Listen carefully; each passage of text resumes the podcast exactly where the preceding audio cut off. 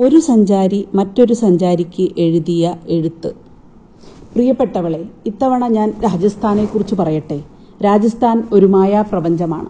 അത്ഭുതങ്ങളുടെ അതിശയങ്ങളുടെ ഒപ്പം ദുരാചാരങ്ങളുടെ കൂടെ കലവറയാണത്. രാജസ്ഥാനിൽ ഞാൻ എത്തിപ്പെട്ടത് ജോലിയുടെ ഭാഗമായാണ്. യു എൻ ഡി പി നടത്തുന്ന പല വികസന പ്രവർത്തനങ്ങൾ ചുക്കാൻ പിടിക്കാൻ നിയുക്തയായവളായാണ്.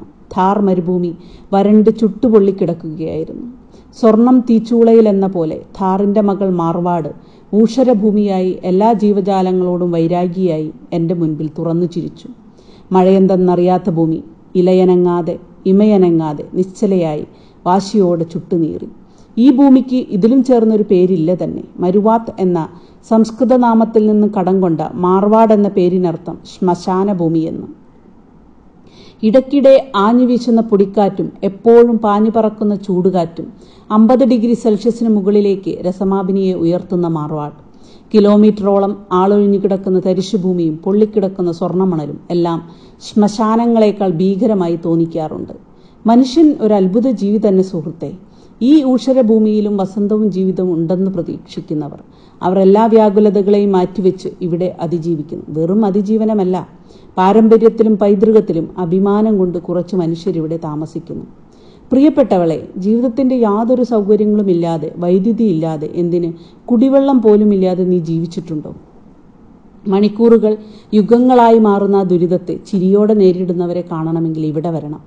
നീണ്ട ഉയരത്തിൽ വെളുത്ത് വെയിൽ ക്ഷതമേൽപ്പിച്ച് മടക്കുകൾ വീണ തൊലിയുള്ള കണ്ണഞ്ചിക്കുന്ന നിറങ്ങളാൽ തലപ്പാവണിഞ്ഞ പുരുഷന്മാരും കനത്ത ആഭരണങ്ങൾ അണിഞ്ഞ് മുഖമറച്ച സ്ത്രീകളും നിറഞ്ഞ ഗ്രാമങ്ങൾ. വാക്കുകൾ മരിച്ചു കിടക്കുന്ന ചിരികൾ അനാവൃതമല്ലാത്ത ഒരു കൂട്ടം സ്ത്രീകളായിരുന്നു എന്റെ മുൻപിൽ ആദ്യമെത്തിയത്. പെൺമുഖങ്ങൾക്ക് പകരം പല നിറങ്ങളിലെ ഗൂങ്കട്ടുകളായിരുന്നു സത്യത്തിൽ മുൻപിൽ നിറഞ്ഞിരുന്നത്. അസ്വസ്ഥതയുടെ ആയിരം തരംഗങ്ങളാണ് തലയ്ക്കുള്ളിൽ. അതെ പാരമ്പര്യവും പൈതൃകവും സ്ത്രീകളെ അടക്കി പിടിച്ചിരിക്കുകയാണ്. പുരുഷൻ നിയന്ത്രിക്കുന്ന സമൂഹത്തിന്റെ അഭിമാനം മുഴുവൻ സ്വന്തം നുഖത്തിലേറി തളർന്ന ജീവിതങ്ങൾ. ഏറ്റവും കൂടുതൽ ജനസാന്ദ്രതയുള്ള ആ മരുഭൂമിയിൽ ജലം എത്തിക്കുക എന്നതിനൊപ്പം സ്ത്രീകളുടെ വികസനത്തിനും തുല്യ പ്രാധാന്യമുണ്ടെന്ന് എനിക്ക് മനസ്സിലാകാൻ കിടക്കുന്നതേയുണ്ടായിരുന്നുള്ളൂ വയലറ്റ് നിറത്തിൽ സ്ത്രീകളുടെ കൈവിരലടയാളങ്ങൾ അക്ഷരക്കടലേറാൻ പറ്റാത്ത ദുഃഖം അടക്കിപ്പിടിച്ച് മിനിറ്റ്സ് പുസ്തകത്തിൽ വിതുമ്പി വീണു. നെഞ്ചിൽ പുകഞ്ഞ അസ്വസ്ഥത കടഞ്ഞെടുത്ത് ഞാൻ ചോദിച്ചു ഒരാൾക്ക് പോലും പേരെഴുതി ഒപ്പിടാൻ അറിയില്ലേ? എന്ന്. എണ്ണമറിയാത്ത അത്രയും പെൺപ്രജകൾ എനിക്ക് മുൻപിൽ അവനവനിൽ നഷ്ടപ്പെട്ട് ചെവികൾ അടഞ്ഞ പോലെ ഇരുന്നു. അക്ഷരമെന്തെന്നറിയാത്ത സ്ത്രീകൾ നിറഞ്ഞ നിഷ്കളങ്കതയോടെ എന്റെ വാക്കുകൾക്ക് കാതോർത്തു. അറിവിന്റെ പാതയിൽ അലയുന്ന ഓരോ പെൺകുട്ടിയും എനിക്ക് മാലാഖകളായി മാറി. ഭാഗ്യവതികളെ ഇതും ഇന്ത്യയാണ്. നോക്കൂ എന്തൊരു ലോകമാണിതെന്ന് ഞാൻ മനസ്സിൽ വിലപിച്ചു. ഗ്രാമങ്ങളിൽ ഒറ്റമുറികളുള്ള കച്ചാഗറിൽ മനുഷ്യർ സമവായത്തോടെ ചൂടിനെ വെല്ലുവിളിച്ചു കഴിഞ്ഞുകൂടി. ഫാനോ കൂളറോ ഇല്ലാതെ അവരും മാർവാട് പോലെ വരണ്ടുടങ്ങി കിലോമീറ്ററുകൾക്കപ്പുറത്തു നിന്ന് മീട്ടാപ്പാനി തലയിലേറ്റാൻ വേണ്ടി പെണ്ണുങ്ങൾ അവിടെ ജനിച്ചു വീണുകൊണ്ടിരുന്നു. തലമുറകളായി അക്ഷരങ്ങൾ അറിയാൻ ഭാഗ്യമില്ലാത്തവർ. പ്രസവിച്ചു കുലം നിലനിർത്താനും അടുക്കളപ്പണിക്കും വെള്ളം കൊണ്ടുവരാനുമുള്ളതാണ് സ്ത്രീകളെന്ന് പുരുഷന്മാർ പരസ്യമായി പറഞ്ഞു. പൊളിറ്റിക്കൽ കറക്റ്റ്നെസ്സിനെക്കുറിച്ച് അവർക്കെന്തറിയാൻ? വെയിലിൽ പൊള്ളിയടർന്ന ഒരു ഉച്ചയിലായിരുന്നു സർപഞ്ചിന്റെ അതായത് ഗ്രാമപഞ്ചായത്ത് പ്രസിഡന്റിന്റെ വീട്ടിലെത്തിയത്. നല്ല തെളിഞ്ഞ ഒരു ഗ്ലാസ് വെള്ളമായിരുന്നു അവർ സ്നേഹപൂർവം തന്നത്. കൂട്ടുകാരി മരുഭൂമിയിലെ യാത്രയിലെ ഏറ്റവും വലിയ നിധി എന്താണെന്നറിയാമോ? അത് ആ കുടിക്കാൻ തന്ന ജലമാകുന്നു. ഉപ്പുവെള്ളം കുടിക്കുന്ന ജനങ്ങൾക്കിടയിൽ ഒരു ഗ്ലാസ് തെളിഞ്ഞ വെള്ളമുള്ളവൻ നിധി സ്വന്തമായുള്ളവനാണ്. സർപ്പഞ്ചിന്റെ പേരക്കുട്ടി അഞ്ചു വയസ്സുള്ള വിമലയോട് കുശലം പറഞ്ഞിരിക്കുമ്പോഴാണ് ഒരു ചെറുബഹളം ആ വീടിനെ ബാധിച്ചത്. പെട്ടെന്ന് വിമല ഓടിയൊളിക്കുകയും അവളുടെ അമ്മ വാതിലിനപ്പുറത്തേക്ക് തിരക്കിട്ട് ഓടിപ്പോവുകയും ചെയ്തു. അഞ്ചു നിമിഷങ്ങൾക്കകം അടിമുടി അധികാരം പേറുന്ന ശരീരഭാഷയുള്ള മുഖം മറച്ചൊരു സ്ത്രീ അകത്തേക്ക് കടന്നു വന്നു. അവർക്കൊപ്പമുള്ള പുരുഷൻ ആണുങ്ങൾക്കൊപ്പം വീടിനു മുൻപിലെ ആൽമരത്തിന് താഴെ ചാർപ്പയറിലിരുന്നു. വിമലയുടെ അമ്മ വിരുന്നു വന്ന സ്ത്രീ ഇരുന്ന കസേരയ്ക്ക് സമീപം വെറും നിലത്ത് മുഖം മറച്ച് തലകുനിച്ചിരുന്നു. വിമലയുടെ ദാദീസ അച്ചമ്മ അഭിമാനപൂർവം അവർക്കൊപ്പം ചാർപ്പയറിലിരുന്നു കുശലം പറഞ്ഞു. മസാലയും പഞ്ചസാരയും ഇട്ട് ആവശ്യത്തിലധികം കുറുക്കിയ രുചിയേറിയ ചായയും കൊണ്ട് വിമലയുടെ മൗസി വന്നു. ചായയുടെ രുചിഗന്ധം മുറിയാകെ പരന്നു. അപ്പോൾ വിമലയുടെ ദാദീസ അവരെ എനിക്ക് പരിചയപ്പെടുത്തി. ഇത് വിമലയുടെ അമ്മായിയമ്മയാണ് പുറത്തിരിക്കുന്നത് അമ്മായിയപ്പനും. അത് കേട്ടതിന്റെ പരിഭ്രമവും വെപ്രാളവും എത്ര പുറത്തു കാണിക്കരുതെന്ന് ആഗ്രഹിച്ചിട്ടും അതെന്നെയും തുളച്ച് പുറത്തു ചാടി.